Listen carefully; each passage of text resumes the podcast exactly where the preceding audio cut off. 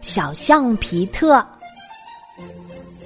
小象皮特睡午觉的时候，一只小鸟飞来飞去，忙着在它的后背上搭了个新窝。小象皮特醒来的时候，觉得后背有点痒痒，就把长鼻子甩到后背上去，给自己挠痒痒。哎呀！小鸟大声尖叫起来：“我的家被你弄坏了！”小象皮特吓了一跳，赶忙把长鼻子收回来。“对不起哦。”小象皮特抱歉地说，“我真的不是故意的。”小鸟撅起小嘴，气呼呼地说：“我不管，你赔给我，快赔给我！”就这样。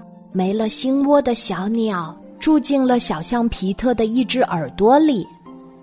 都好几天了，小鸟的气还没消，它就是不愿意和小象皮特说话。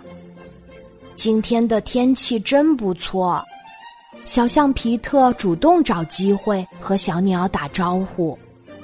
小鸟整理了一下自己的羽毛，准备出门儿。你这是要去哪里呀？小象皮特笑眯眯的问：“我们很熟吗？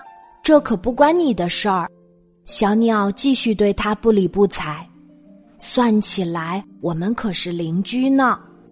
小象皮特解释说：“应该还是有点儿熟的。”哼，我可不知道你叫什么名字。小鸟又撅起小嘴。啊，哈哈。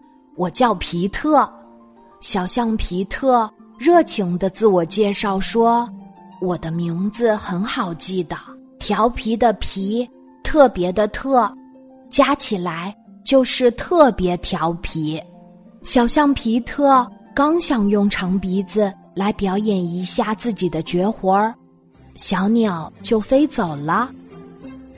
直到傍晚，这只爱生气的小鸟。才飞了回来。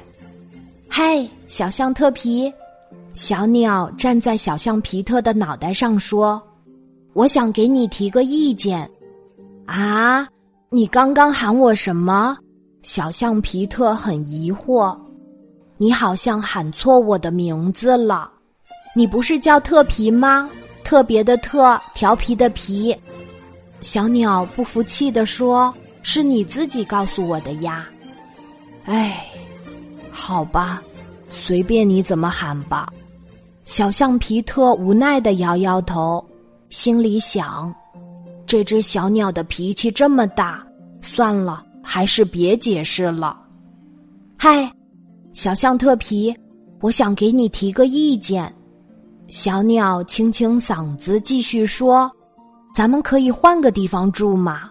小溪边的花都开了。”那边很美的，小象皮特担心的说：“我随时都可以搬家的，可是如果我跑远了，你找不到我的耳朵可怎么办？我不能让你无家可归呀！” 小鸟笑得合不拢嘴。特皮，你真可爱。那天晚上，他们一边往小溪边搬家，一边开心的聊着天儿。对了，我还不知道你的名字。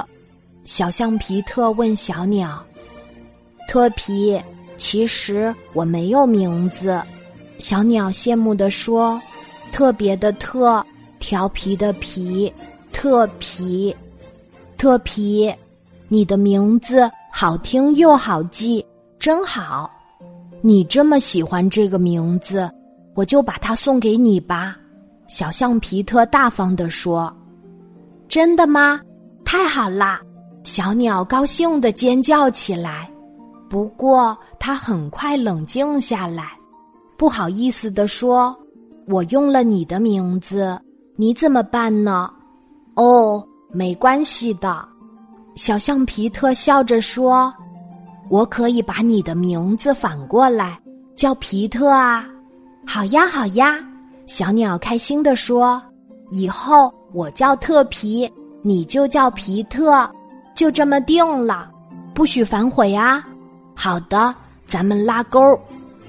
小象皮特快乐地伸出长鼻子，和小鸟特皮许下了这个美好的约定。